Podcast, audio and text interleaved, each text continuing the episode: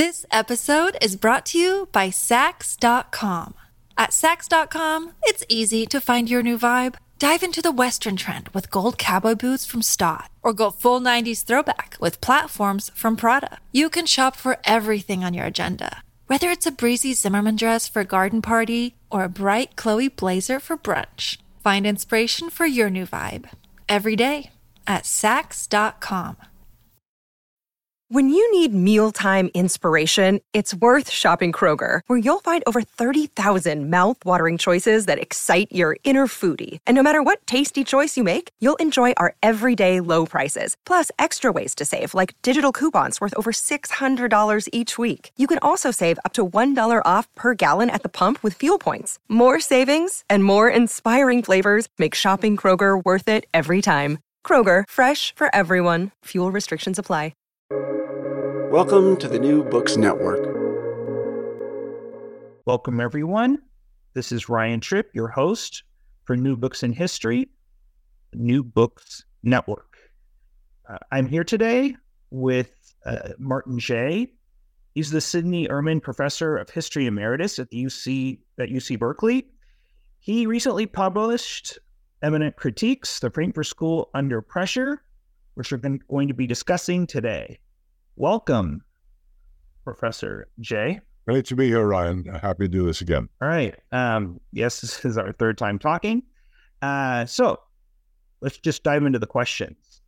Uh, again, your book is uh, Immanent Critiques, published earlier this year by Verso Press. Uh, so to start, can you first explain the uh, ne- quote negative dialectic of trans transcendent and immanent critique? And if you want to focus on immanent critique, you can. It's the title of your book. Um, and uh, the two's uh, reconcilability or um, irreconcilability, that is the uh, transcendent and immanent critique, in the context of Walter Benjamin and the history of Frankfurt School ideas. Okay, the idea of immanent critique um, is uh, taken, of course, from uh, the practice of the Frankfurt School, uh, which for a very long period of time felt compelled to give a justification for its uh, critical vantage point. Now, there is actually in the history of the reception of critical theory a debate over whether or not such a justification is necessary. And some people or you know, you simply need uh, a kind of intuitive sense of injustice or of oppression, and you don't have to give uh, a what we might call plausible explanation of where you're coming from. But there are others in the uh, critical theory tradition who have said, no, it's necessary to do so. And the reason they give is that uh, basically critique has to be directed not merely towards an object, towards the world outside, which needs to be uh, in some ways uh, criticized and improved, but also needs to be directed uh, inwardly. That is to say, one has to ask uh, who is doing the criticism? What is the ground of the criticism? What is the justification of the criticism? As a result, uh, critical theory, uh, the, the, tradition of the Frankfurt School developed by Max Horkheimer and his colleagues, uh, often sought to find some sort of what the French would call point d'appui, a kind of point from which critique can be launched. And broadly speaking, there were two alternatives. The first we might call transcendent, that is to say, the belief that there are uh, eternal, abiding, uh, and universal uh, norms that need to be brought into play whenever one does uh, a critique of actually existing uh, circumstances. So, for example, uh, equality or freedom uh, or justice or the end of exploitation. We can give a lot, a lot of examples of what might be seen as ahistorical, eternal, transcendent ideals, which then can be uh, brought to bear. Now, the argument against this was, of course, that these allegedly universal eternal ideals were themselves uh, grounded in particular historical circumstances. That uh, seemingly transcendent critique was really the expression of the viewpoint, the interests even, of what we might call local and parochial uh, groups. And therefore, it was necessary uh, to put them under pressure to do a kind of, we might call it metacritique of transcendent norms. And the uh, alternative to this was the idea of an immanent critique, one that was not based on allegedly historical and eternal and universal norms, but one that took instead the standards of a particular community, the standards of a particular form of life, the standards of a particular moment, and said that there was a gap between those standards, those uh, what we might call uh, professed values and practice. So that, for example, in the uh, case of countries that call themselves democratic uh, and give you a kind of a series of uh, explanations of what democracy really means, uh, if their practice is not democratic, if in fact certain groups are excluded or certain voices uh, are not allowed to be heard, then there is an immanent critique based on the value of the uh, the ideology or the theory or the uh, philosophical understanding of the society.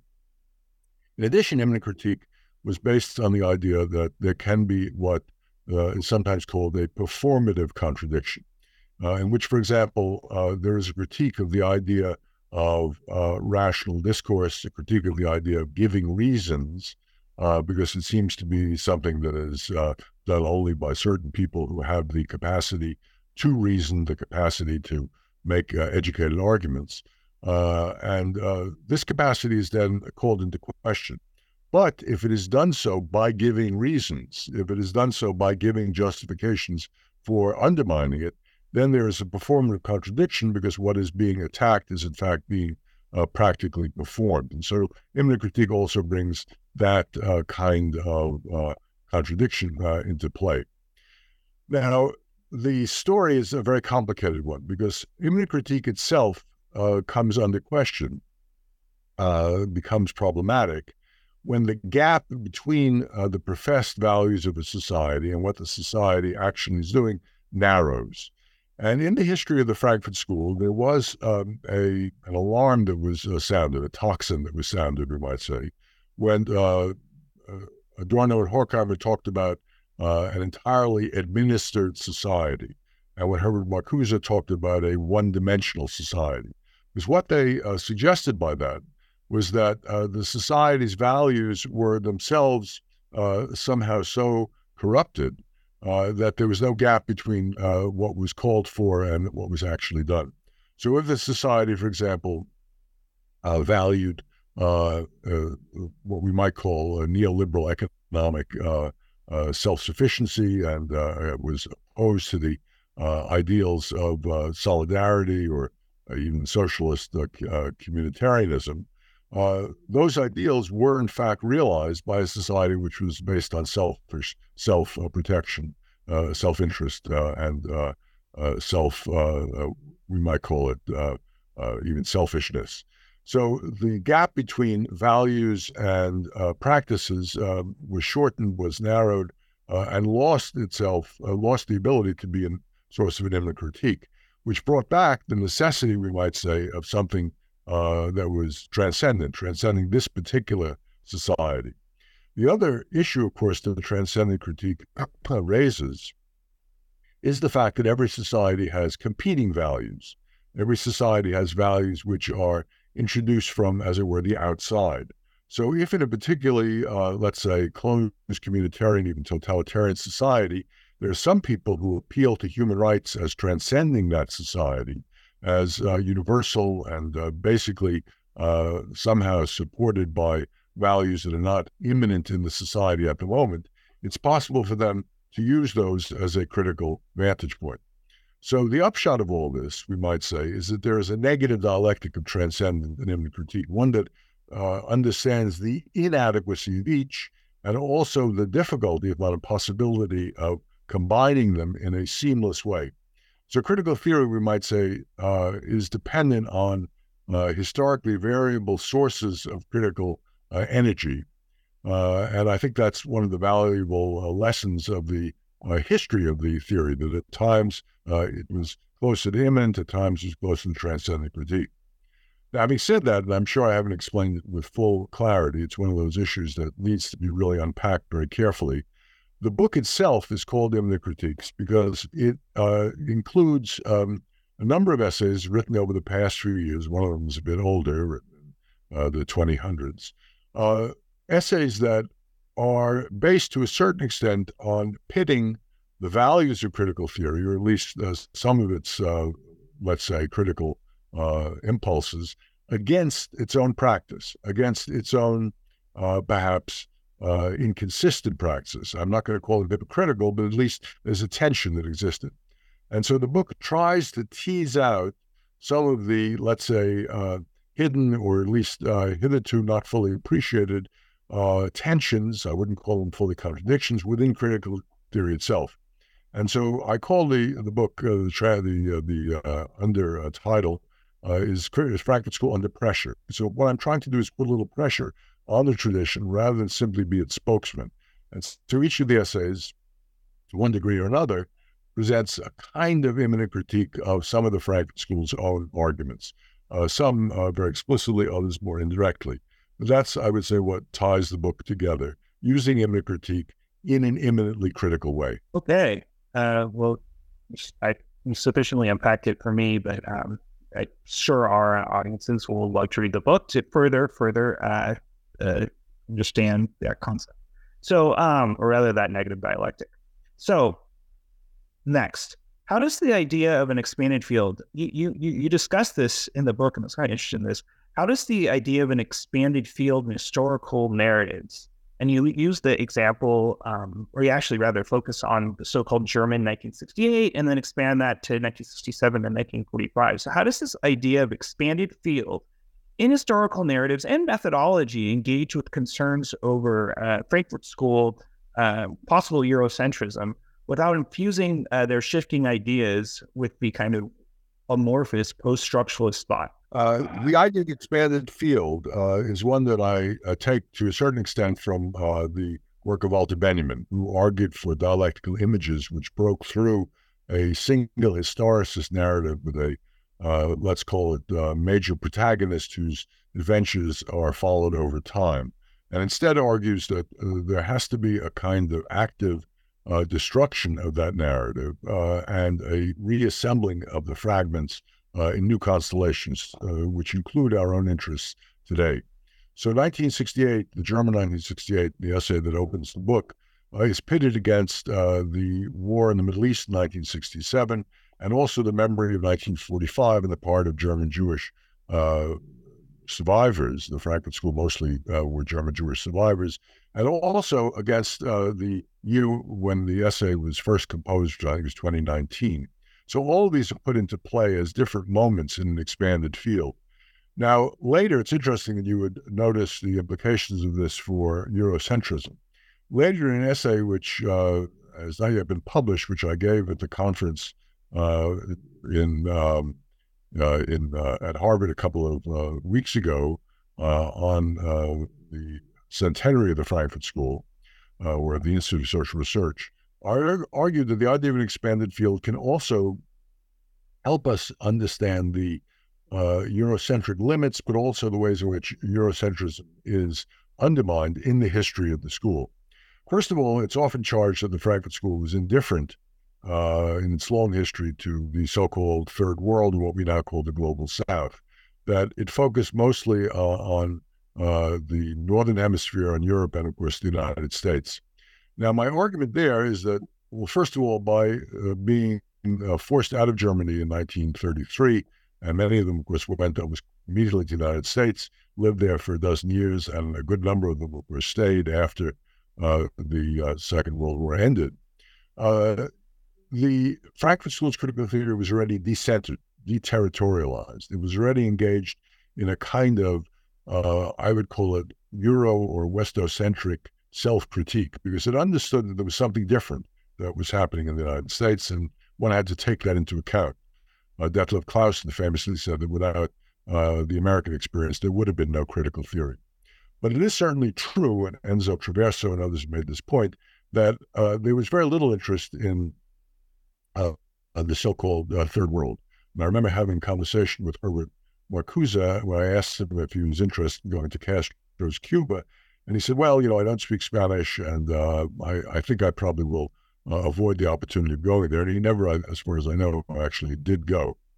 Now, what one could argue today, uh, and of course, this begins really, let's say, perhaps 30, 40 years ago, internationalization, the globalization of critical theory has meant that there is now an extraordinary interest outside of uh, the Northern Hemisphere, outside of the United States and of Europe, all throughout the world. And I was struck when I went to a conference in Frankfurt uh, in uh, September, uh, uh, which dealt with the centenary of the Institute, how many of the speakers came from other parts of the world. And uh, there is a consortium of critical theory um, organizations, there, there, are programs, there are conferences, there are journals, a consortium which Judith Butler basically began to organize at Berkeley many years ago, which includes something like 500 different uh, critical theory groups around the world. And this shows the extent to which critical theory has no longer, uh, you know, been uh, confined to Europe and America. Now, the point I make in that paper that I gave at Harvard is very simple. That this is not yet a theory which has been, uh, uh, let's call it, symmetrically uh, influenced by what is coming from the outside.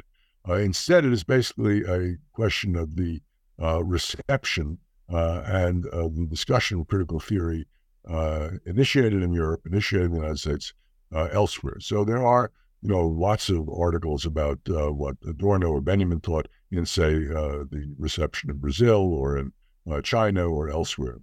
What needs to be done now, and what is the importance of the 21st century uh, expansion, the second century of the history, is the the symmetricalization, we might say, of the uh, influence. That is to say, we in the first world, if we still want to use that locution, uh, are very hopeful that we'll be instructed by uh, by the critical theorists who have emerged elsewhere, and that the expansion of critical theory is one which will decenter it from its uh, origins.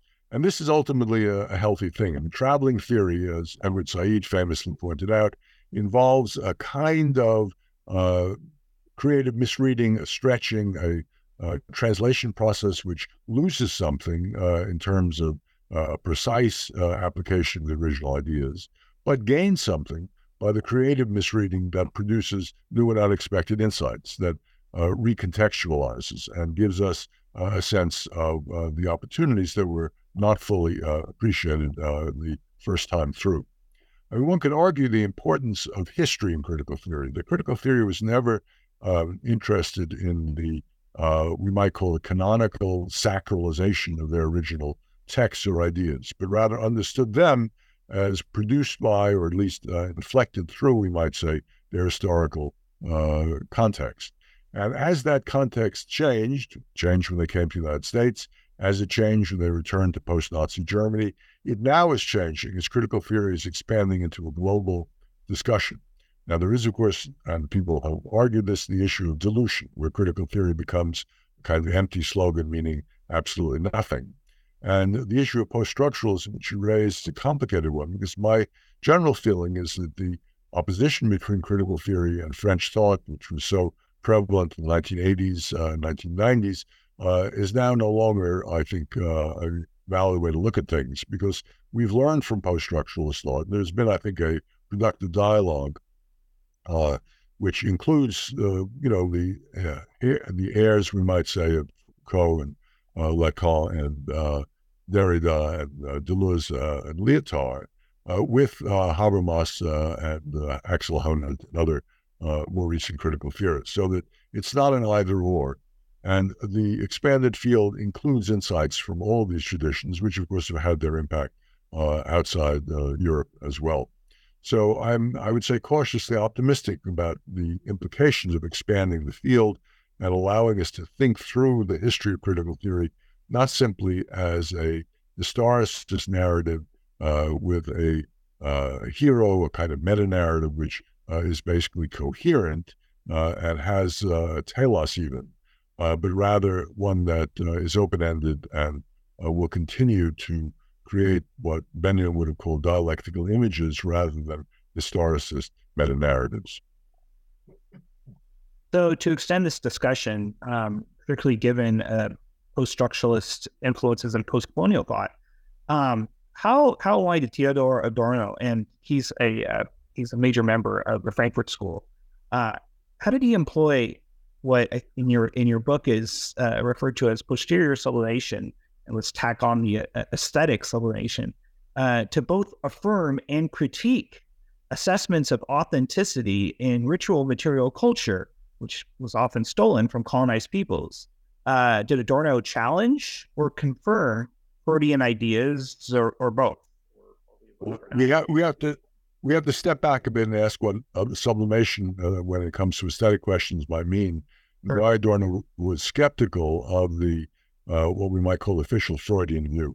Uh, to a certain extent, Freud reduced uh, aesthetic products to the sublimation of libidinal desires, the sublimation uh, of uh, personal, uh, maybe neurotic impulses, which were then realized in forms that gained not simply idiosyncratic, but rather we might call them culturally valuable and collectively meaningful new works that were somehow able to transcend the original uh, neurotic uh, impulses that, that uh, created them.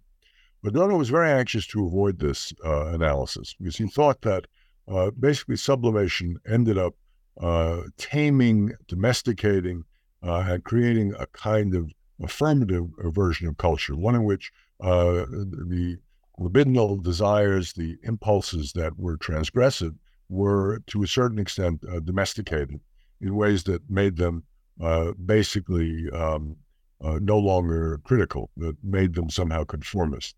Uh, he also disliked the idea of reducing works of art to simply an expression of the neuroses or the desires or the sublimation of their creators. The works of art gained their own autonomy. Works of art gained, we might say, a force that was material that transcended that of the uh, vital, spiritual, uh, creative energies that created them. So he argued against uh, sublimation and talked about uh, the works of art uh, and the artist expressing a kind of idiosyncrasy that was uh, peculiar to the artist and led to works that gained uh, relative autonomy. He was a believer in the modernist notion of a kind of art that became basically for its own sake with ultimate uh, potential to be reintegrated into the world in a critical way, but which could not be reduced back to the uh, the uh, artist, uh, him or herself. Now, having said that, and this is the argument of the essay that you're, uh, you know, uh, poking a bit at now, there was a notion of sublimation in Adorno. One, there are two two dimensions. The first is the idea that the artist sublimates rage, sublimates not libidinal desire but anger, and this sublimation keeps alive, we might say, in the work, the indignation uh, at the uh, inequalities, the exploitation, the suffering that the artist is in touch with. So works of art uh, are not simply um, sublimation of desire, but also uh, may in fact involve the sublimation of anger, rage, uh, and uh, the justified critique of the actual suffering that still goes on in our society. But secondly, and this is, I think, the point of the question you're asking, it was what I argue could be called posterior aesthetic sublimation, uh, in which objects uh, or practices which were initially understood in different terms then become redescribed and, in certain sense, uh, we might say salvaged uh, in uh, an aesthetic uh, context. Now, the first example I give of this is devotional objects. In other words, we know in the history of Western art that many uh, objects, for example, uh, altars in medieval cathedrals or uh, works that were, uh, you know, there for the glory of a prince, that these were then uh, stripped of their uh, religious or political function and redescribed in aesthetic terms. the great example in visual arts being the uh, putting of works of art into the Louvre during the French Revolution as part of the patrimony of the country, and saving them from the iconoclastic impulse of some of the revolutionaries.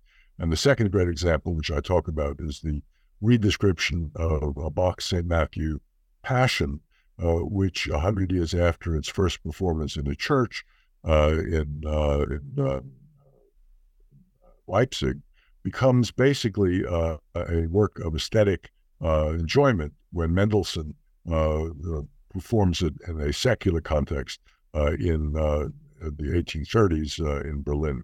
Now, the point about this is that there's also a second posterior aesthetic sublimation, which is not of devotional objects, but rather of objects that were uh, ethnographically interested, uh, uh, that came from, as you point out, uh, the culture that's often stolen or at least appropriated uh, from peoples outside of the West, peoples who were initially argued to be simply primitive.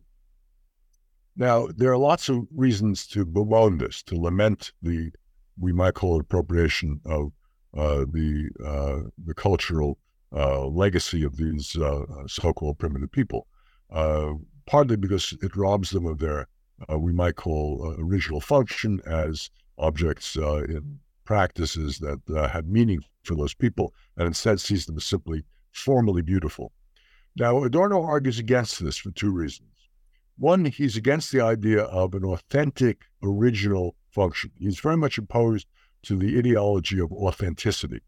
Instead, uh, works that can be redescribed in aesthetic terms show their ability to be decontextualized, to transcend, we might say, their original context, to become more than uh, just what they were first uh, functionally used for, and gain a kind of power that moves us beyond uh, that use. And so, therefore, the aesthetic salvation, we might say, of works of uh, ethnographic uh, art simply in a museum uh, that was used for you know just anthropological purposes into a, a, museum where they are recognized as equally valuable from an aesthetic point of view, something like a museum of modern art.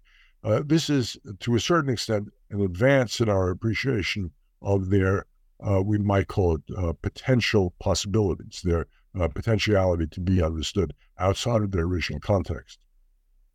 In addition, there is also what he argued uh, was the, uh, we might call it displaced, but nonetheless still powerful um, uh, preservation of the original mimetic impulse in works of art, impulses that involved works that were used, perhaps for ritual purposes, uh, to uh, uh, bring into life what had been lost, what had been medically somehow appreciated when it happened, but which then had been, uh, you know, basically uh, lost over time. Works of art preserve mimetically uh, the experience of that initial wonder that was felt by, if you want to call them primitive people or early peoples, uh, in front of a world, a world of nature, a world of animals, a world uh, of magical realities, we might say, that uh, had been lost. And so these works contain within them uh, not only the sublimation of rage that he mentioned before, uh, that I mentioned before, but also the sublimation, we might say, of the mimetic relationship to nature, uh, to animals, to external uh, reality, which had the ability, so Adorno hoped, to challenge an instrumental relationship, a dominating relationship between humans and nature. So works of art had that capacity, and their what we might call posterior sublimation preserved that uh, in works that were previously simply understood in their uh, ethnographic uh, context. Collection, actually. So thank you. That was a really fascinating, uh, fascinating your collection. Um, so the next, the the next topic uh, we're going to address, I think, kind of a two two part question, and I think both focus on this notion of uh, quoting here Jewish responsibility um, and uh, sustaining uh, anti-Semitism, and that seems you know surprising to me. Um, you know, I've I've read arguments about that. Um, so uh, again, this notion of Jewish responsibility, I suppose, for anti-Semitism or sustaining anti-Semitism. So Adorno and Erik Erikson both um, use uh, psychoanalysis um, in relation to this to this question. Um, can you uh, address their arguments? This is an extraordinarily sensitive and difficult question, which has to be addressed very carefully and with lots of uh, nuance. And I, I, can't do justice to it, to it here. But let me let me just begin. The uh, essay uh, is on the issue of blaming the victim, and the essay begins uh, with the uh, discussion of the the joke, which I'm sure many of you, the audience, recall, which concerns blaming the Jews for the First World War.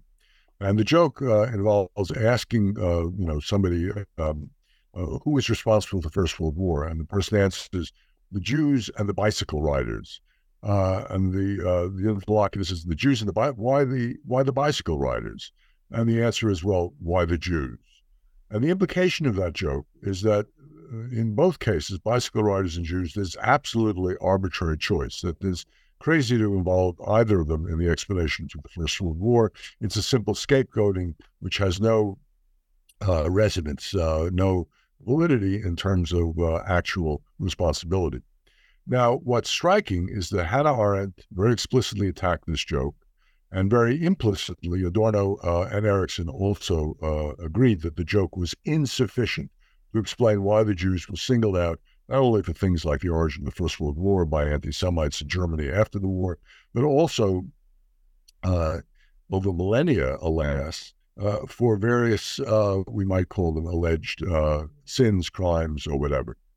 So the question is a very delicate one. What not uh, is the what is not the blame, but rather the active responsibility that the Jews play in creating the animus that sometimes leads to anti-Semitism and sometimes at its worst leads to even exterminist, exterminist anti-Semitism. Now, the first point to be made in responding to this is to say that there is something called a fa- phantasmatic version of the Jews. The idea that there is a coherent and eternal uh, community which shares in every possible way all characteristics, uh, that there is some sort of reified notion of an essential Jew, uh, of a Jew who exists uh, no matter what uh, pretensions are made to assimilate, uh, no matter what historical differences, that there is something called the Jew, which is even crazier than the idea of, of the Jews. And I think uh, all three of our protagonists in this essay, Adorno, Erikson, and Hannah Arendt, are very uneasy with that idea because it's quite clear that empirically, if we take it from what we might call a nominalist point of view, all we have are individuals who are grouped under that category. And just to take random examples, uh, Albert Einstein is not uh, the same thing uh, as uh, Bernie Madoff. Uh, and uh, politically, George Soros is not the same thing as Stephen Miller. So the idea that the Jews present a kind of united front with some sort of conspiratorial elders ruling what they think is obvious, absolute nonsense. Having said that, it's also true that for 2,000 plus years, the community uh, of people who identify with the category of being a Jew has survived, uh, has survived diasporic uh, dissemination uh, and dispersion, uh, has survived incredible attacks on its integrity. So there's something, there's some glue, there's some, you know, complicated series of, uh, let's call them self-understandings as well as external stigmatization sometimes that keeps this uh, tribe, as it were, together. Now, it's a tribe that is, you know, very self, uh, let's say, lacerating, is by no means unified, and yet somehow, somehow, it stays together. So, having said that, the next question is: is what is the uh, what are the characteristics which have created animus, which have created the uh, feelings of uh, hostility, which, alas, we now see as I'm speaking today, uh, have their force around the world. I mean, it's one of the saddest things about the current moment that what was seen as something that was subsiding is now once again uh, cresting, and anti-Semitism shows its ugly face in many, many different contexts. And all three of them gave extremely complicated answers. And I, I can't, you know, I, I would, would, go on for hours if I tried to do justice. And I would have to actually go back to the paper because it's so nuanced. But there were several questions that uh, were addressed by them. One Freud himself brings into play, which is the idea that the Jews invented uh, a monotheistic God, a jealous God, a God who was basically a demanding God, a God who was also morally very, very strict, uh, and uh, helped introduce a certain amount of guilt and a certain amount of self restriction about uh, bodily desires. And as a result, there was a kind of uh, resentment against that God. And uh, the God of monotheism uh, was a God who asked an awful lot of uh, his uh, believers, and uh, there was a certain reaction against that. In addition, there are other moments. Uh, Erikson, for example, argues that one of the things that was resented was the very capacity of Jews to remain unified uh, as a, an identity over long periods of time, when other groups, and here he points out the Germans in particular, were very nervous about the, we might call it, longevity of their self identity that it was very difficult to know what it was to be a German. I mean, after all, uh, this was a, uh, a country that did not have a unified nation state until well into the 19th century, and uh, its boundaries changed rather dramatically throughout the 20th century. Uh, and it's not clear what it meant to be German, and so there was a kind of envy of Jews who had a certain identification over time. Uh, there's also a complicated critique of the idea of the Jews and uh, relativization, which uh, also meant that they had the ability to adapt in ways that undermine a rigidity of identity. So that's a slightly different, maybe even uh, opposite position. Uh, that they were envied not merely because they had a, a, I'd call it abiding identity, but also because they were able to live in different contexts, uh, able to relativize their uh, situation through assimilation. Two very different uh, arguments. Adorno was much more interested in other aspects uh, of the uh, reasons for anti Semitism. One, we might say, was because of uh, things the Jews did which might be problematic, such as uh, being the, so he argued, uh, the sort of canaries in the mine for capitalism. Uh, and resentment against capitalism could easily be turned into resentment against Jews. And this was, of course, what August Bebel, the 19th century German leader called the socialism of fools. But secondly, the Jews were also, uh, in a way, uh, capable of, of gaining uh, enmity through uh, envy, uh, because they seemingly uh, achieved a kind of happiness without having to work. They achieved the kind of unity of their their community. A lot of things that were seen as essentially, you know, positive, but nonetheless uh, enviable traits. There are many other aspects uh, of what constitutes uh, the sources of, uh, of, hatred of Jews that Adorno points out. Uh, turning to uh, Hannah Arendt, however, a very different position is articulated, which has to do with what she sees as the Jews' political deficit. That is to say, after the end of the Jewish nation and the destruction of the Second Temple, there was a kind of diasporic worldlessness, an alienation from the world, which meant that uh, the Jews found their, uh, let's say, utopia not in this world, but in the next. And as a result, lacked a kind of experience uh, in the world of politics. Uh, they lacked uh, a basic uh, tradition of Jewish self rule. And from her point of view, this was a uh, a loss. That uh, it uh, was, from her point of view, freedom was a, a function of being politically active. Now, the irony of this position, and this is where we, you know, really go into complicated territory, is that when the Jews did gain political uh, sovereignty uh, with uh, the creation of the state of Israel, it was the wrong kind of politics for Hannah because it was politics basically as ethno-tribalism rather than as democratic pluralism, politics that was based not on ethnic identity, uh, being a Jew, but rather politics that was based on the inclusivity of anybody who wanted to join the demos rather than the ethnos. And so she argued the Jews were attacked for being ethnically uh, too, uh, we might say, parochial. Uh, now, this is, you know, as I say, these are all very complicated arguments. I can't do them justice. But what they alert us to is the extremely awkward and difficult issue. I'm trying to make sense of why um, there is some sort of abiding uh, hostility to Jews, uh, which may involve their own agency, which may involve their own, uh, not to be blamed, because they obviously don't bring it upon themselves intentionally, uh, but may involve a kind of, let's call it explanatory responsibility, which means that it's more than just random scapegoating that the uh, bicycle rider uh, joke uh, seems to, in a kind of shallow way, uh, imply.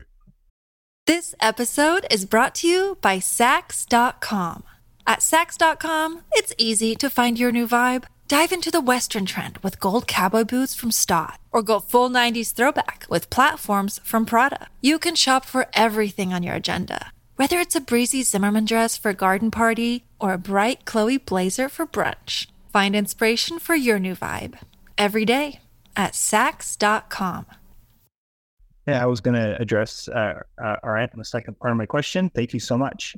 Um, so let's shift gears to uh, uh, your essay on uh, well, part of it on uh, the authoritarian personality, published in 1950. I did want to note that this uh, influenced uh, Richard Hofstadter in U.S. historiography, Richard Hofstadter's paranoid style thesis.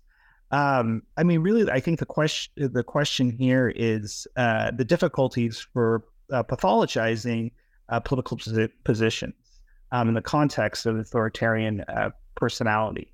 Um, if you can explain the Maclary, uh, briefly explain the Maclary thesis of the authoritarian personality and uh, uh, your your critique, and then also uh, Adorno's uh, take. Uh, well, first of all, we have to make sure we understand authoritarian personality was the collective work that was done by Adorno and a number of members in the Berkeley Public Opinion Study Group. Um, Leo Lowenthal's work was on with Norbert Guterman, the uh, Prophets of Deceit, which was one of the other texts in the uh, five uh, part series of the studies uh, authority. Having said that, uh, uh, the authoritarian personality was an attempt to apply social scientific techniques of opinion study, survey opinion study with psychoanalysis to come up with syndromes which would explain why some people, despite their we might call it alleged ideology, their surface uh, political positions, uh, had characterological inclinations to turn in either authoritarian or uh, non authoritarian directions. So the figures of Larry and Mack were, we might call them uh, ideal typical figures based on the data that was um, amassed through the, uh, surveys. Now, uh, precisely how the surveys were done is much contested uh, in contemporary political uh, uh, science. But the point being that Mack and Larry were two ideotypical alternatives, uh, Mack being an authoritarian personality, Larry being non authoritarian. Now, uh, without going into what makes these syndromes, uh, you know, tick, and it would take a, a, long time to go through each of the various characteristics, the point I want to make in this essay is that there is a potential problem, and this is where the immanent critique of critical theory comes in, with creating pathological types, pathological character structures, uh, because it uh, assumes that there is something called a normative type, uh, a normal as opposed to pathological, one that is uh, uh, healthy, uh, quote unquote, one that is not degenerate, but rather vital and so forth. Now, I begin the essay by saying that if you look at how the Chinese tradition, and I wrote this essay after a trip I took to Beijing in 2019, how the Chinese tradition of authoritarianism is really difficult to map onto the analysis in authoritarian personality. You realize how we might say provincial or historically specific the analysis was. Because in China, notions of authority are very different from notions of a personality that's authoritarian in the way in which it's described in the work uh, of the authoritarian personalities uh, uh, uh writers. Uh, it has to do with a benign notion of authority, which is more reciprocal. It has to do with notions of uh, patriarchal or paternal relations, which are hierarchical in the society. There is, though, in other words, Larry in the Chinese context, who is a uh, liberal democratic uh, uh, alternative to authoritarian personality. And therefore, it, it would be very difficult to map it onto the Chinese experience. Not entirely impossible, but difficult. The second problem is the non authoritarian personality, which the Frankfurt School had a lot of difficulty in establishing. In its earliest work, uh, and this uh, goes back to Erich Fromm's discussion uh, of workers' uh, personalities in the late Weimar period. There, the alternative was not between authoritarian and liberal or authoritarian and democratic, but rather authoritarian and revolutionary. The revolutionary personality was shown uh, to be, or the rebellious personality, something different, shown to be the opposite of the authoritarian.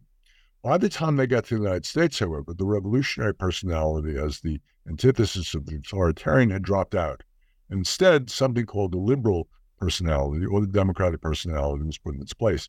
Now, what that precisely means is difficult to say because at the very same time, Adorno and uh, the other Frankfurt School members outside of the study were attacking liberalism uh, as itself in a way, a weak and uh, not very powerful alternative to authoritarianism, which had uh, maybe even the uh, potential to become more authoritarian.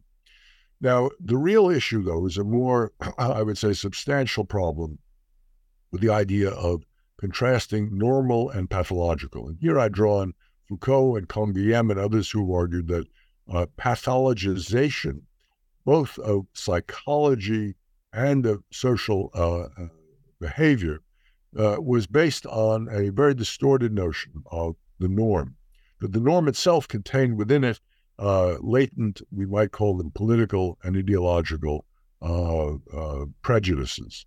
And what was considered pathological was itself problematic. So, for example, uh, in the period of the 19th century and early 20th, when something called degeneracy was seen as the opposite of normal, that included uh, sexual deviance, uh, which we today would not apply as a pathological, you know, category.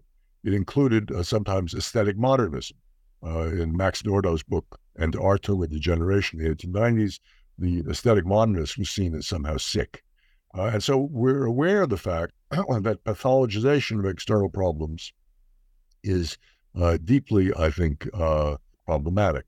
And this is even uh, worse when it becomes uh, extended to our political opponents. So today, sometimes the authoritarian personality uh, argument is applied to the supporters of authoritarian populism, the MAGA uh, Trump supporters, who are seen somehow as part of a lunatic fringe. Now, the difficulties of doing this is that first of all, it says, "I'm I'm I'm okay. I'm healthy. I, I, I'm normal. You, my opponent, you're nuts. You're crazy. You're part of a lunatic fringe." And this becomes a kind of dismissal of whatever legitimate grievances the other person might have, and also makes it impossible to have uh, a deliberative democratic uh, exchange with that person based on the better argument, the kind of Habermasian notion that democracy necessitates listening uh, and arguing rather than simply asserting uh, and uh, imposing one's own position. So it short circuits that democratic alternative, and I think that's the major uh, issue at hand. The pathologization of our opponents uh, makes it very uh, difficult to have uh, a legitimate uh, democratic discussion with them. Now, this is not to say that some of our opponents aren't really nuts, and I would, you know, be the first to agree that there are some people who seem to support radical authoritarian populism from position not only of ignorance but also of resentment uh, and what might be called, on some level, uh, a kind of uh, you know psychological disturbance. I mean, I, I can't deny that. Uh, but you know, something sometimes people on our side of the fence uh, also uh, are acting out their own craziness, and so we have to be very careful before uh, we tar everybody on the other side of the political divide with the notion that they are simply pathologies, pathologically rather than responsible adults fully agree. Um, okay, so uh, moving on, this is kind of a uh, this next question is kind of I don't know if it's a standalone essay because it is in dialogue with the rest of the essays. I thought it was interesting. Uh, really briefly, uh, can you uh, you you compare uh, Martin Scorsese's Irishman, published in 2019? He actually has a film out this this year um, from an actually an author that's been on this podcast. Um, and again, you compare the film with uh, Horkheimer's analysis of racket society, the idea of racket society. Can you uh, delve into that just really briefly and the impact on our current political culture? Well, in that essay, I compare Scorsese's The Irishman uh, with On the Waterfront, the film that Elia Kazan made a generation earlier. In the latter film, uh, corruption of the waterfront uh, is met by a kind of uh, heroic uh, willingness to um, become, uh, you know, basically an informer and a, uh, uh you know, someone who was religiously motivated as a priest involved and motivated by the love for a woman. Now, there are complications in the origin of the Elia Kazan film because he was trying, some people have argued, to justify his own uh, informing during the uh, anti, the, the Un-American Activities Committee witch hunt against communists in the early 1950s. But be that as it may, that film pre- presents an alternative, we might say, to the uh, absolute uh, uh, the absolute uh, domination of uh, corruption and racketeering. The Irishman, on the other hand, the film that Scorsese did uh, five or so years ago, is a film in which virtually everybody is infected by corruption, by racketeering. uh, people in politics, uh, people in economics, uh, trade unions, so forth. Everybody is, in a way, part of the racket society. And to make uh, clear what I meant uh, by that, I went back to an argument that the Frankfurt School developed but never fully completed. It was never published in great, in a kind of final form, about racket society in the 1930s, early 40s to explain Nazism. Now, the implication of this argument is that traditional society based on rule of law or based on the anonymous principles of the marketplace uh, was being replaced by something that went back to an earlier stage of human development, a stage based on a dialectic of loyalty and protection, uh, which instead of universal rules or moral principles, uh, instead of the rule of law, there was a rule of uh, the powerful protecting the weak, who then submitted to the powerful uh, through uh, a kind of loyalty which did not question uh, what deeds were done and what means were used by the powerful. Now, this racket society meant that there was a breakdown, we might say, uh, of uh, traditional notions of universality and the service of particularity. and alas, what uh, this type of analysis uh, argued, and what the film like The Irishman shows, is that racket society has come back.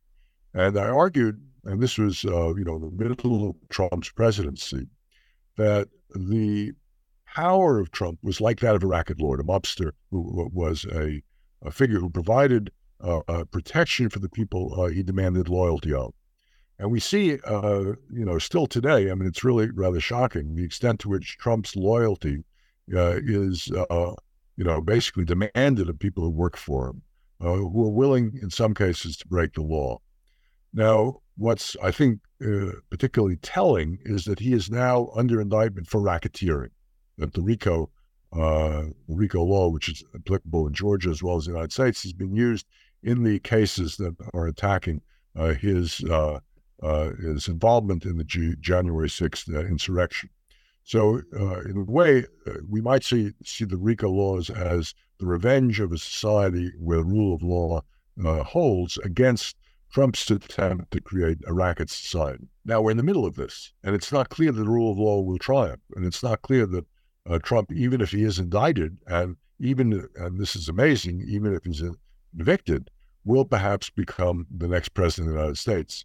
And if that's the case, then racketeering will once again uh, dominate the rule of law as he puts into, uh, you know, positions in the Department of Justice and elsewhere, uh, his cronies, uh, his subordinates, the people who owe him loyalty. So the basic argument of that piece is that we're now at a very, uh, I would say, uh, vulnerable moment in which the rule of law and even, you know, let's say the impersonal, the impersonal workings of the marketplace are being challenged by the regressive uh, racketeering uh, model of loyalty and dependence based on powerful uh, figures, warlords, we might say, uh, like Trump uh, and others around the world. See other figures who also uh, are trying to undermine the rule of law in their own society. So it's, I think, the, the, film itself, The Irishman, is very prescient, prescient in precisely that respect. So, uh, in 2020, uh, literary critic Fredric Jameson published the Benjamin Files, how did he attempt to reconcile Benjamin's theological ideas uh, with historical uh, materialism? That's the first part of the question.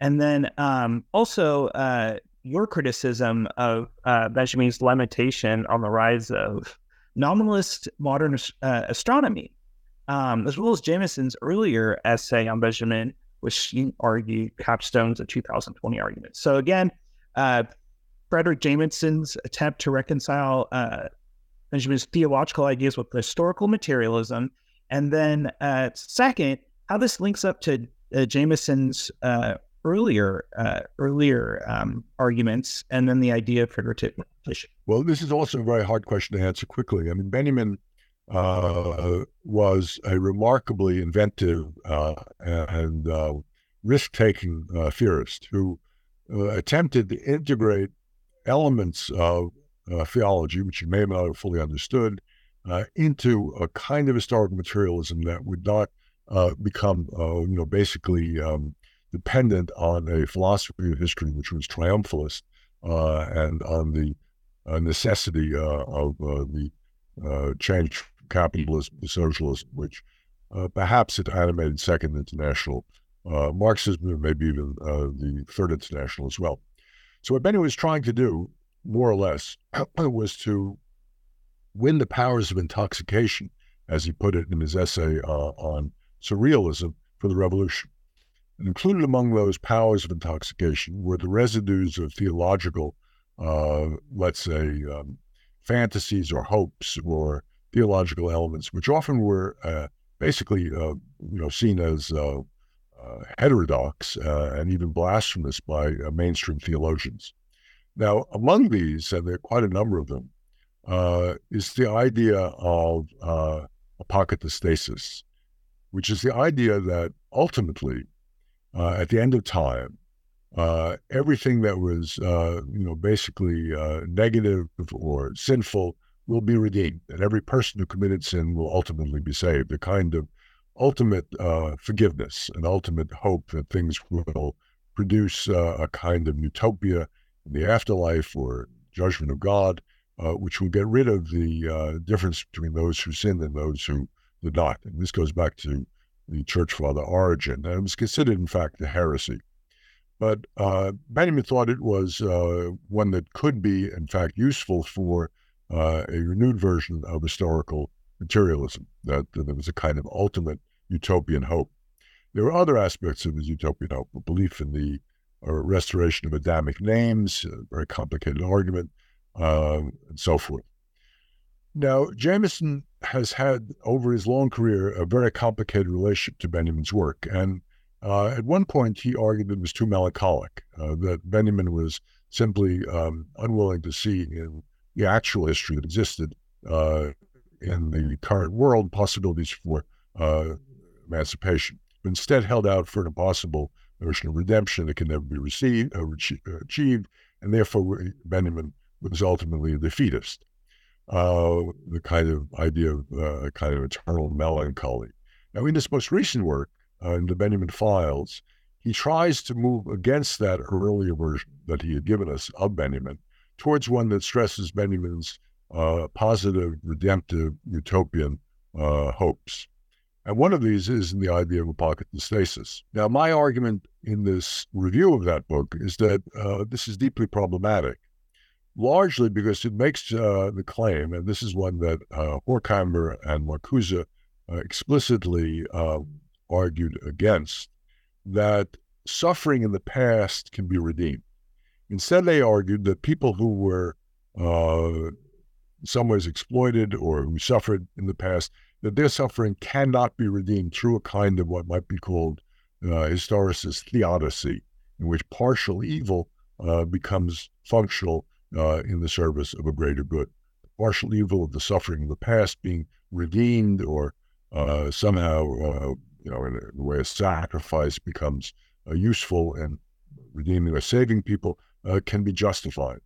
And so they had what might be called, I would say, a more realistic version than Benjamin did.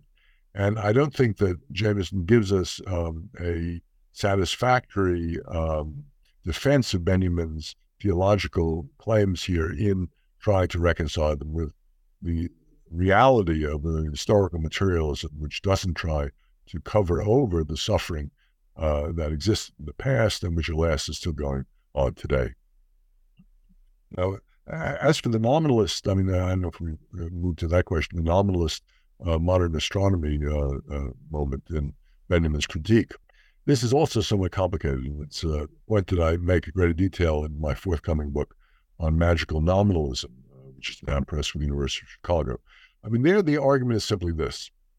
The rise of nominalism in the 13th century uh, helped to create the context in which modern astronomy uh, destroyed the notion of an ordered cosmos, a cosmos in which there were uh, harmonious relationships between uh, the celestial uh, world and the sublunary world of human existence, one that, say, astrology still continues to argue is the case. Uh, that it created a much more contingent world, a world of infinite rather than finite uh, uniformities and uh, regularities, a world that was uh, ultimately illegible uh, universe that was illegible, the open universe rather than the closed cosmos. Now, what's fascinating about Benjamin is he had a certain nostalgia for uh, the uh, world that was lost, the world of cosmic unities, the world uh, that was still preserved in astrology, preserved in graphology, and served in a number of different places, for example, in Baudelaire's notions of correspondences, uh, and that this would somehow be um, a valuable uh, tool, we might say, a resource in the critique of the nominalist world of uh, absolute, uh, we might call it singularity and uh, uh, non repetitive infinity. Now, Jameson is, you know, obviously not a believer in cosmic harmonies, but does think that historical narratives involve the possibility of figural representation. The idea that there are patterns in history which may repeat themselves, something that to a certain extent uh, gets from Alain Badiou, or even more uh, originally from uh, the study he did with uh, Erich Auerbach, who talked about uh, figurae.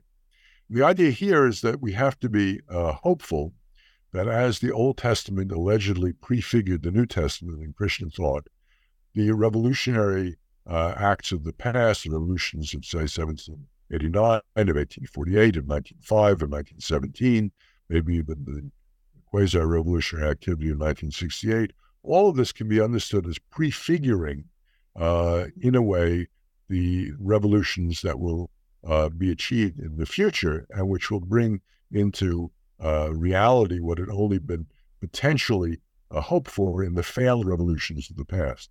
And this is a kind of, you might say, resurrection of the figural notions uh, of cosmic harmony, uh, which are then, of course, displaced from something that's static uh, and repetitive to something that is uh, historically open ended and prefigural in terms of the achievement of something which is potential rather than something repetition of something which actually was achieved in the past. Now, I'm not you know, fully happy with this. The argument of the essay is that it doesn't do full justice uh, to the need for human agency rather than the hope for prefigural uh, repetition. So I'm not sure if that gives you a, a, full answer to the question. It's a very complicated issue, but the essay tries to spell out my qualms uh, against uh, Jameson's reading of Benjamin.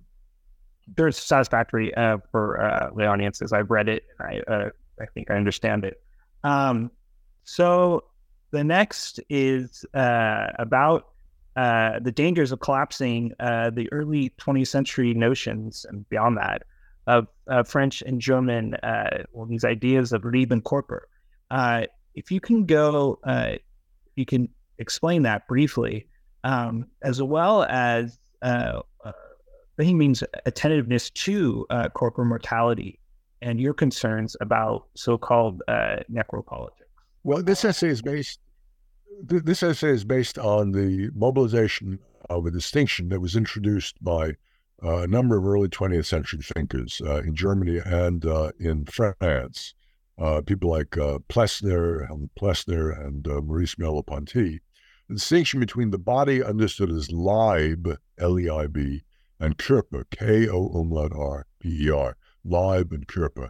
Leib means the body basically uh, in terms of uh, its uh, vitality, its subjective agency, the body as containing uh, creativity, the body as containing vivacity, the body as something which uh, feels uh, in a kind of existential way, rather than the body as Körper, which is the body as observed from the outside, the body as the flesh that is uh, perhaps uh, this is the experience we all have uh, uh, in the doctor's office, the flesh that is looked at as if it were an object uh, which can be, you know, cut into for surgical purposes, which can be massaged, which can be externally, you know, somehow basically restored in a wor- to a world of objects external to itself, animals as well as animal ones. Now, the larger point here is that rather than seeing one as good and the other as bad, one is healthy and the other is pathological, one as involving life and the other as death, and therefore, since it involves death, something we want to avoid or uh, object or simply not taken into account. It would be healthier to understand uh, our bodies uh, as always uh, both at the same time, as containing within them, and this is why Körper is connecting the idea of corpse, the reality of our mortality, the reality that uh, is expressed, we might say, by our bony infrastructure, which survives after we die.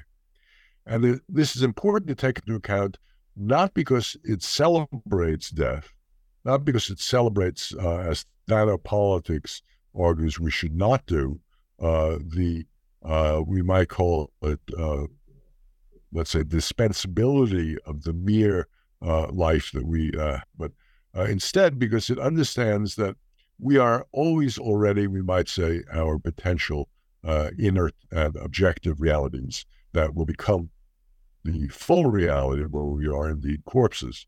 And it does this, and I, I argue elsewhere, because of the distinction between uh, uh, people and population and political discourse, and why we should take that distinction into account. And what I want to argue there is that the idea of the people, the idea of the active uh, people that we think of when we talk about uh, popular sovereignty or the will of the people, uh, whether we understand it as a demos, that is to say, a politically active uh, collectivity, or as an ethnos, uh, which is a tribal uh, uh, identity. We talked a bit about that earlier. We discussed Hannah critique of Zionism as overly tribal. Whether we understand those two versions of the people, we also have to take into account the uh, inert notion of a population, uh, which is not active politically as citizens. So, for example, the migrants who come to our countries uh, or the children who don't have a full vote uh, as a citizen, or uh, people who are uh, incarcerated in our prisons that are not full citizens. They're members of the population of, of the society. They are members of a group that needs, as it were, to be honored, protected, taken into account, and not simply dismissed as outside of the people and therefore not having uh, power, not having a claim on us. And the reason for this is that if we take seriously our role as Körper, we ourselves will always be, as it were, part of the population. We will always be vulnerable. We will always be in need of the care of those people who have the power uh, of peoplehood. And therefore, it alerts us to the fact that we have a continuity of interest, uh, continuity of identity with people who are normally stigmatized as not part of the people, not citizens, as not us uh, but as them. That there is always, you might say, a them in us. There is a uh, dead body, a Körper, in our life, uh, in our uh, in our own selfhood, and that we ought not to overly privilege the agency uh, that we feel as Leib, but also accept the passivity that we should feel as Körper. Now, this distinguishes itself, I would argue, this recognition of the death that the Körper portends from necropolitics or thanatopolitics, terms that have been introduced by Georg, uh, Giorgio Agamben and uh, uh, a variety of Achille Mbembe and uh, uh, Roberto Esposito to describe, and they base this on uh, Foucault's notion of biopolitics, to describe a certain notion of a deliberate attempt to treat people as if they were expendable and to treat them as uh, basically pathological enemies in a healthy society which needs to be nurtured. It also avoids the very, very complicated and problematic uh, belief that some people can be sacrificed, that their deaths are uh, justifiable uh, in terms of the uh, ultimate health, the ultimate vitality of a community. I mean, we see this today, just to give it a, a kind of very current uh, uh, point. We see it in the way in which Hamas not only uh, killed 1,300 Israelis when they attacked uh, Israel on October 7th, but also very self consciously, very cynically, uh, created the situation in which the Israeli response has sacrificed at least 10,000 Palestinians. That Hamas made the argument that, uh, or at least tacitly accepted the argument, that these people could be sacrificed, their deaths did not matter, because the larger cause of Palestinian freedom, which might not be achieved for 100 years, could justify their deaths. this is a sacrificial logic, and it's used by you know virtually everybody who defends war. That somehow it's functional in the service of an ultimate uh, goal. And occasionally we can make, I think, a legitimate argument for that. But in many cases, it becomes uh, a horrible justification for the deaths of innocents who were sacrificed today with some alleged uh, benefit in the future. Why a person's life today is less valuable than a person's life 100 years from now is extremely hard, I think, to argue. Now, the Leib Körper, uh, you know, alternative says, no, no, we all have, we all share uh, a kind of uh, mortality which cannot be understood in terms of sacrificing for life. That we have to, as it were, honor uh, that mortality by taking uh, ourselves seriously as sharing in uh, the vulnerability of others. And that we ought not to have the belief that we can sacrifice those others, as say suicide bombers do, uh, in the service of a larger alleged core, uh, uh, cause, which is justified in terms of the people or the nation or the health of the nation, which basically reduces us simply to Leib writ large rather than Körper writ small. so your final essay I thought was really, really interesting. So I want to end on this. Um, so you offer a pretty touching critique of Karl Marx's uh, uh, and Badiou's sort of a, a, a, reification of truth and politics. Your criticisms did derive in part from uh, Arendt's analysis of lying in politics. So I guess my question is, how ultimately does the reification of, I think you call it a big truth, uh, periodically result in uh, persecutions of individuals uh, labeled uh, hypocrites uh, and uh, fabulous. And um, you know, I, w- I was thinking, is there any connection to uh, arguments in banality of evil? Uh, this essay was uh, an essay written um, uh, quite a while ago when I was doing work on uh, the book that became The Virtues of Mendacity on Lying in Politics. Uh, and it was um, basically a, an attempt to apply the argument there to Karl Marx and to Alain Badiou. We were supposed to be together, Badiou and I, at a conference in Santiago de Chile. He never showed up, but the essay was really aimed at him.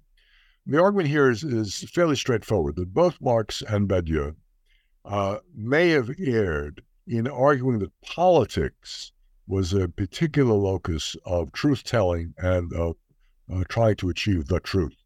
And here I use Hannah Arendt's critique of that. I mean, it's a very complicated critique in her essays on truth in politics and lying in politics, which I also draw in, in the book, of Mendacity.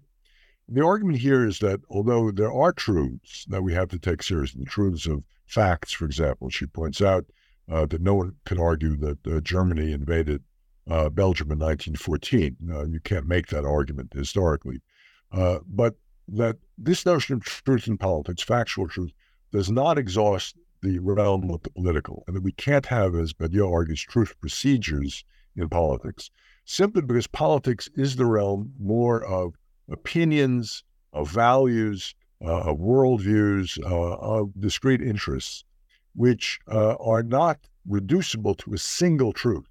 Uh, that the attempt for a singular, universally shared consensus in politics is inherently anti pluralist uh, and always ends up uh, by privileging one position and calling it the universal truth. That even if we have a, a general will, a Rousseau, this will does not, in fact, represent the will of everybody. It's always a what might be called metonymic displacement from one particular to a universal. So, having said that, the point is that uh, politics involves at least a certain modicum of uh, fabrication, of hypocrisy, of shading the truth, of varnishing the truth, of spinning the truth, and that this is ultimately a good thing. Now, it's a good thing, however, and here I introduce the argument uh, uh, that takes from Plato uh, in terms of the pharmacon. The pharmacon, uh, as I'm sure many listeners recall, is a potion uh, which has good effects when the portion, uh, when the amount of it is small, and bad effects when it's uh, too uh, large. That is to say, when it is given in small doses, it can be basically something that cures. It can be a drug that helps. giving in large doses, it'll kill you. So, you know, you commit suicide by taking a whole bottle of, uh, I don't know what, uh, aspirin. Uh, but bottles, uh, but a single aspirin will help your headache. So the pharmacon of lying means that basically in uh, moderate uh, and often very, let's say, um, you know, almost self-referential terms when people know that they are lying, it can be helpful. An example being when a politician uh, is in a primary race with another politician uh, and argues that the other politician will, if elected, be utterly and completely a disaster. And then when the other politician gets the nomination of his party, the first politician forgets that he had said that or she had said that and says, Well, I'm now backing uh, the choice of my party and forget all the insults that I leveled against them a, a while ago. I wasn't really, uh, you know, expressing my real beliefs. Now, we know it's a game that's played that there is a kind of hypocrisy here, and it's a sort of healthy hypocrisy because uh, politicians need, we might say, to bring together uh, coalitions. And these coalitions have to uh, have a certain amount of deception to create uh, the possibility of acting together. Uh, it was fascinating when that book was translated into Russian. Uh, they put on the cover, not the cover that I had had, uh, which was George Washington chopping down the cherry tree, which showed basically the hypocrisy at the beginning of the American notion of honesty, but rather a picture of Stalin, Churchill, and Roosevelt at Yalta. The implication there was that the three uh, heads of the Allies during the Second World War knew that they were lying to each other. Uh, the Churchill uh, was lying about the ending of the uh, British Empire. That Stalin was lying about his uh, beliefs uh, the spread of communism in Eastern Europe, that uh, Roosevelt was lying about what he thought about uh, the preservation of the British Empire and so forth, and that this was necessary to beat the Nazis. Now, the pharmacon model, however, is helpful because it tells us that when a big lie is told, such as the lie that uh, the MAGA Trumpites tell us about the so-called rigged election of 2020, this is dangerous to the nth degree. It's not the same thing as lots of small lies and half truths.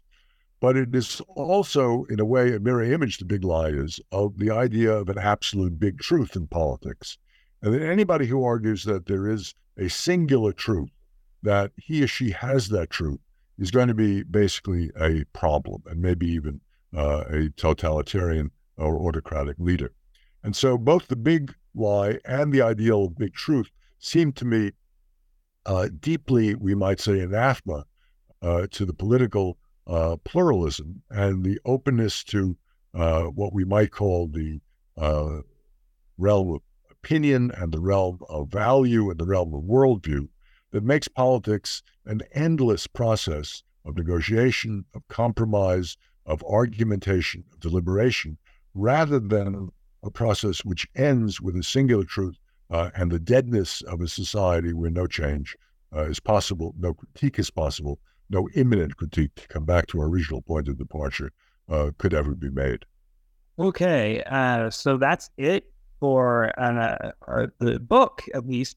I have one follow up question. You mentioned a forthcoming or in publication book um, from the University of Chicago Press.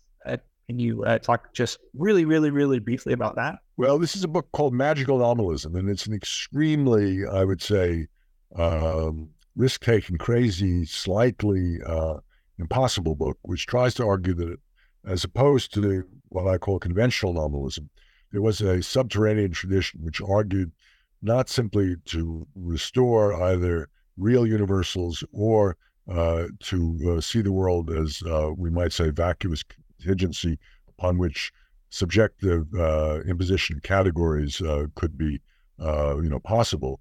Instead, argued for the uh, response of the singularities, the uh, magical or wondrous or enchanted uh, particulars of a world which could not be subsumed under human control or the self-assertion of a modern subject. Uh, and I try to look at this in a variety of different contexts. One is Walter Benjamin's theology, uh, cum uh, politics of the name, which he gets to some extent from Jewish sources. The second is the discussion of the idea of the event in post structuralist theory. Uh, the third uh, is what uh, Nelson Goodman called uh, irrealism, the American philosopher and novelist philosopher, realism, which I look at in terms of Marcel Duchamp's pictorial nominalism and Adorno's discussion of musical nominalism. And finally, um, a chapter on the idea of the photograph, not photography, but the photograph as interpreted by Roland Barthes uh, and uh, Siegfried Kracauer. So, as you can tell from this very quick and uh, hurried description, the book is attempting a lot. Whether it all pulls together uh, remains to be seen, but I'm very excited about it. Uh, and it should be out by, uh, I think, late next year, probably in the fall of 2024 And then we'll get a, a, chance, I hope, to discuss it uh, on another uh, one of your broadcasts. Oh, we will undoubtedly so, sir. All right. So uh, thanks, uh, Professor Jay, for being on the podcast today. My pleasure. Okay. So the book is uh, Immanent Critiques, The Frankfurt School Under Pressure, published uh, a couple months ago by uh, Verso Press. This is Ryan Tripp. I've been uh, your host for uh, the New Books Network, History and Critical Theory channels. Please tune in next time.